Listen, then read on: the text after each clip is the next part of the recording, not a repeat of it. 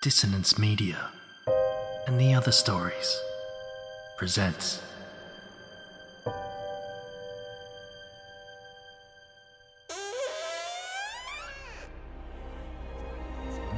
Step into the abyss of After the Gloaming, a gothic fiction podcast that delves into the depths of human emotion.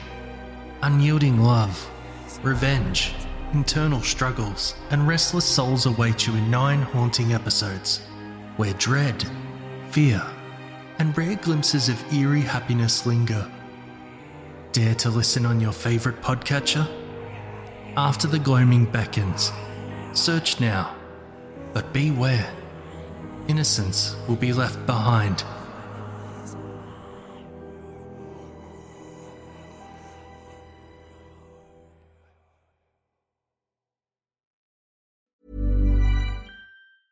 Cool fact a crocodile can't stick out its tongue. Also, you can get health insurance for a month or just under a year in some states. United Healthcare short term insurance plans, underwritten by Golden Rule Insurance Company, offer flexible, budget friendly coverage for you. Learn more at uh1.com.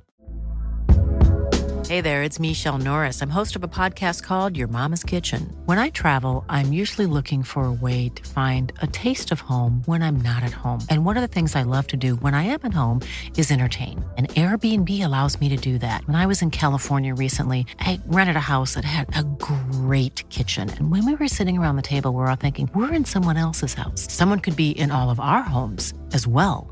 If you have a home, but you're not always at home, you have an Airbnb. Your home might be worth more than you think.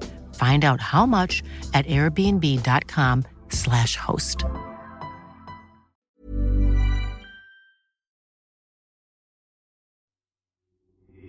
These aren't the stories your mother told you. No, these are the other stories.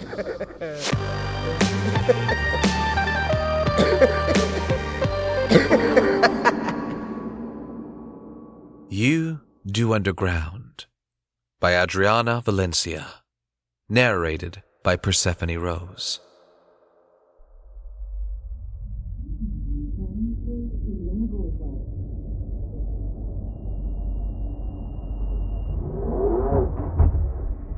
Yes, it is a little hot down here, isn't it? I don't suppose that copy of Anna Karenina is doing you much good as a fan. Ah, it's for the smell, I see. Well, I'd call it more a fragrance, really. It is quite strong at the moment, I'll admit, but it's certainly overpowering the usual eau de urine and train exhaust. And at the very least, it's a wonderful conversation starter. At my age, it's nice to find someone willing to chat, even for a moment whilst waiting for the train. Even over something as unique as the new tube scent. If you were around for the last trials a few years ago, that was even less pleasant. Too abrasive, very heavy handed on the citrus and the jasmine. That's why I gave this new fragrance earthy notes. You could call it woodsy. I had to add in the sweet top notes when I realized that a truly musky scent wouldn't work somewhere like Charing Cross. You seem confused, but I'm not surprised you don't know. What I do is not what you'd find in a job advert. You see, this scent you're fanning with Tolstoy is my doing, and I'm quite looking forward to its reception tonight. The good with the bad. It's taken me decades to get it just right, without stinging the eyes. To mask the trademark tube bouquet amongst the other less obvious scents down here. Though it may not seem like it, what you're smelling now is indeed perfume. It's just repurposed. I've brought what you'd usually find on the shelves of department stores down here to the tiled halls of London's underground.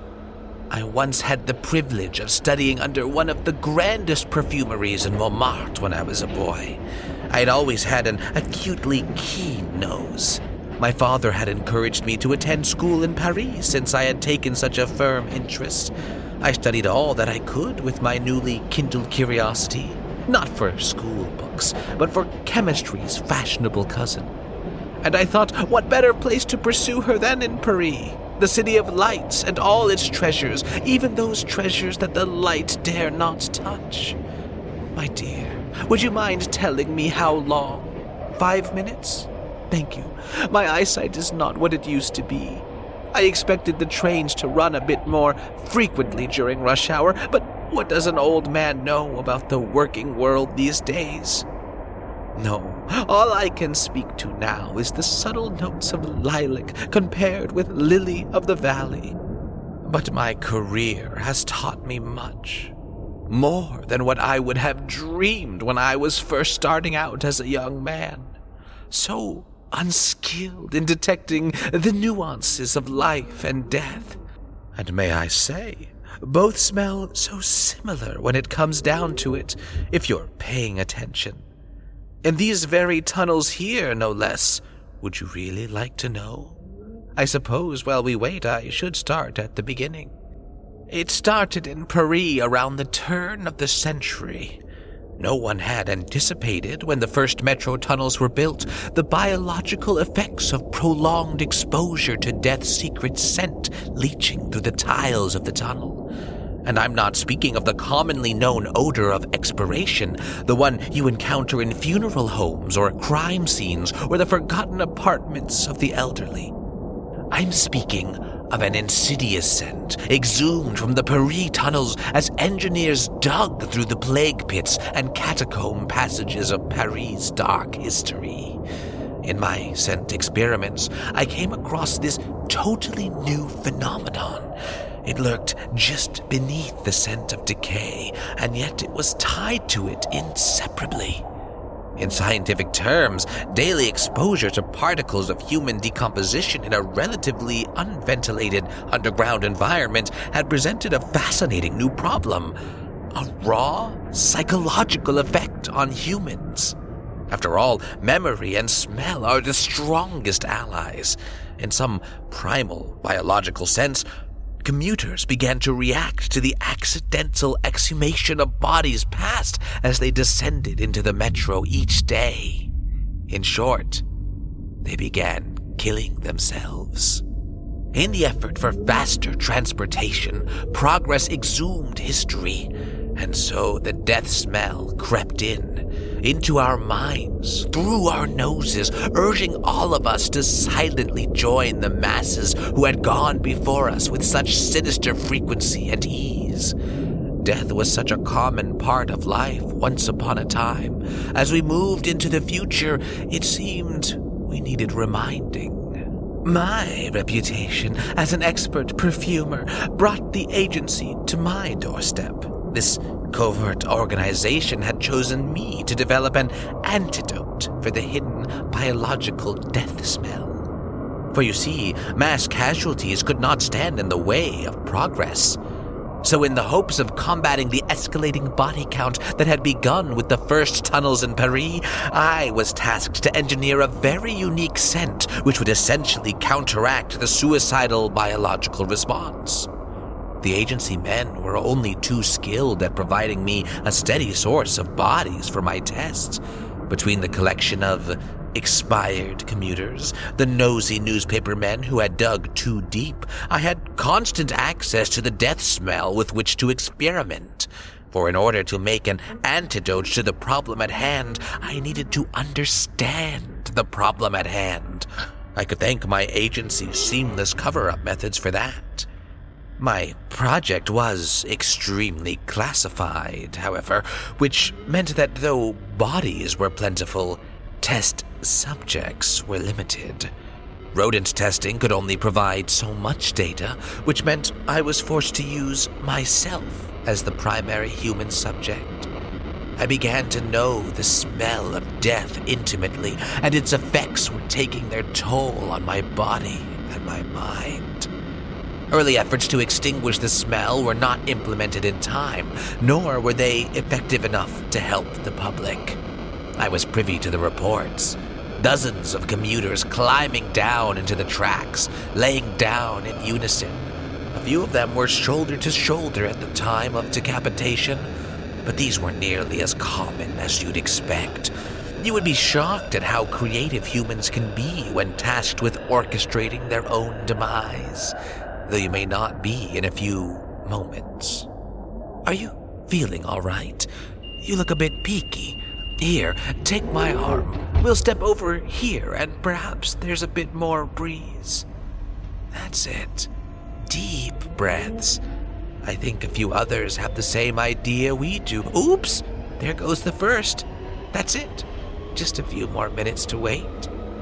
Now, as I was saying, 60 years of testing fragrances to overpower death itself was no easy task. Rose oil was too delicate on its own, frankincense much too aggressive.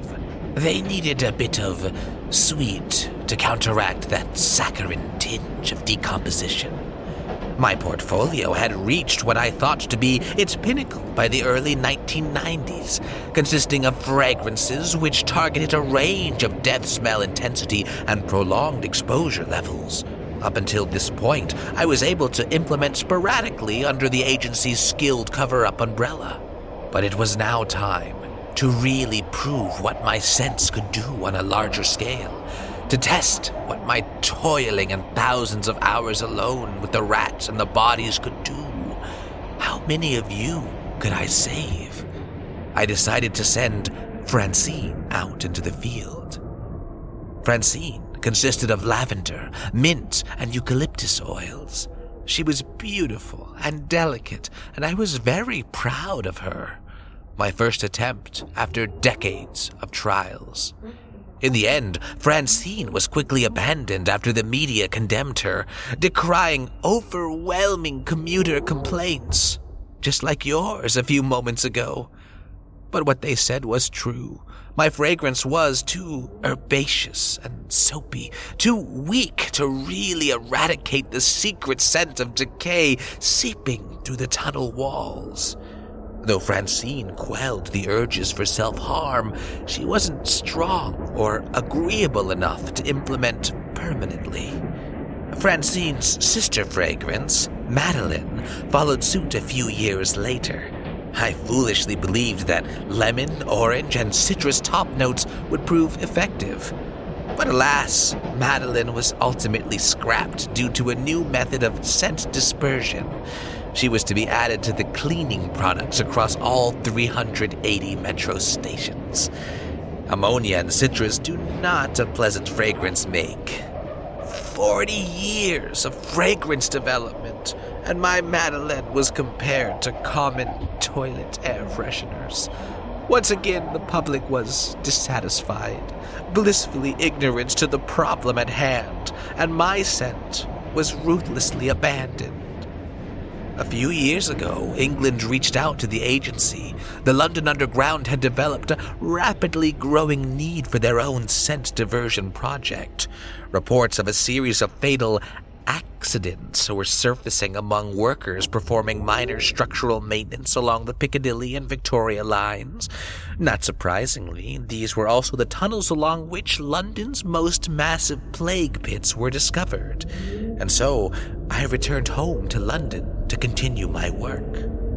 The city went ahead quickly with a new death sense diversion plan. The new method of planting microscopic envelopes of fragrance on the ground, a sort of pedestrian scratch and sniff, was ingenious, but the scent profile proposed was a veritable cesspool of every perfume on earth. Floral, citrusy, woodsy, herbal, fruity. It was an assault on all the senses, believe me.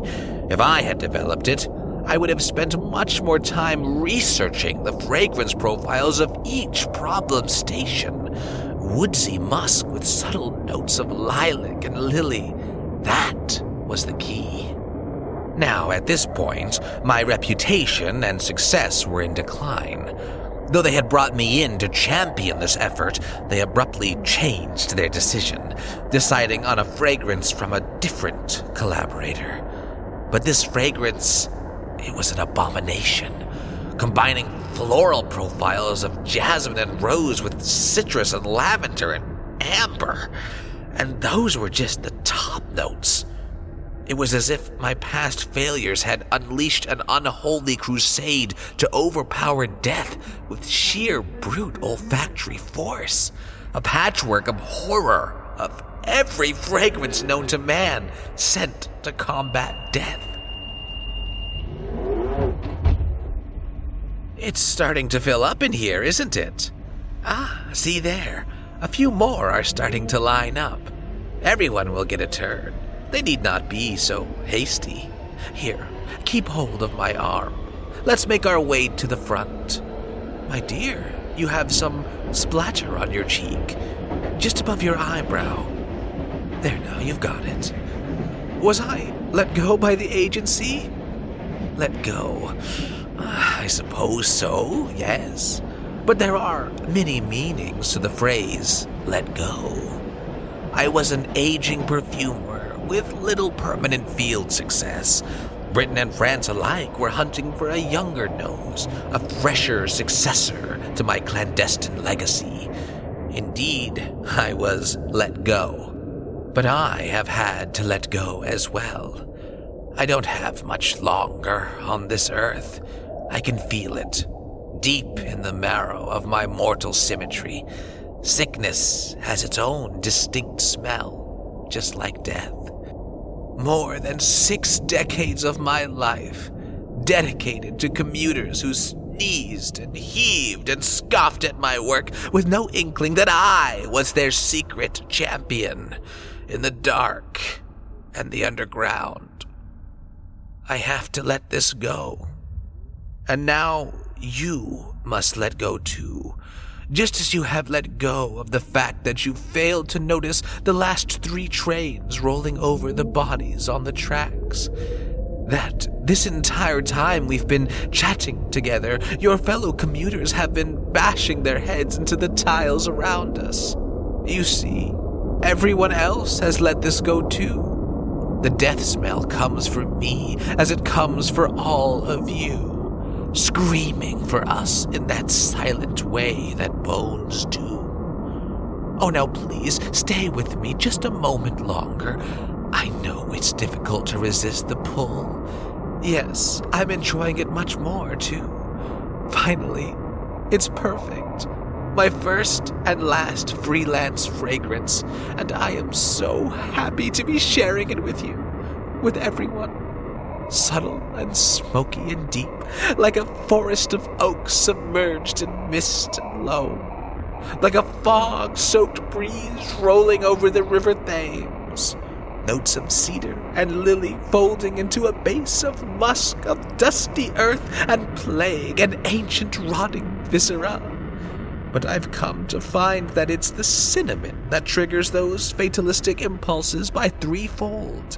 It's that subtle sweetness, that mid heart note, combined with the damp and the dead that seeps into your subconscious like tiny memory spores, inviting you to dance with the death smell in the bright fluorescent light. Just there, do you hear that? The slow, soft rumbling, building, gathering steam and momentum. The horns like a low siren call so soothing. And look, those oncoming lights, do you see them? Red and flash white. So beautiful. They're urging us to come closer. Take my hand. Look, a few others are creeping forward too. They have the right idea. We've reached the edge now. Yes, that's it.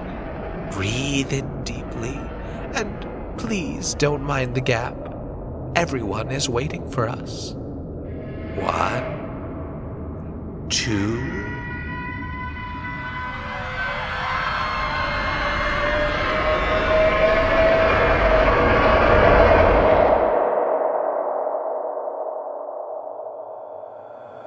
I hope you enjoyed this episode of The Other Stories.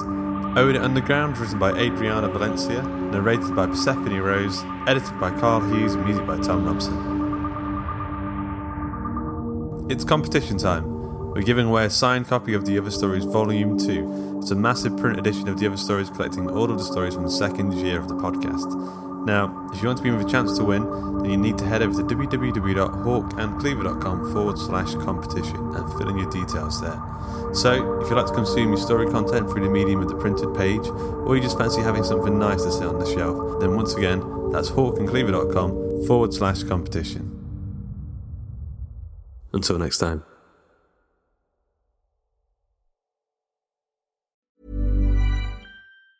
Planning for your next trip? Elevate your travel style with Quince. Quince has all the jet setting essentials you'll want for your next getaway, like European linen, premium luggage options, buttery soft Italian leather bags, and so much more. And is all priced at 50 to 80% less than similar brands. Plus, Quince only works with factories that use safe and ethical manufacturing practices.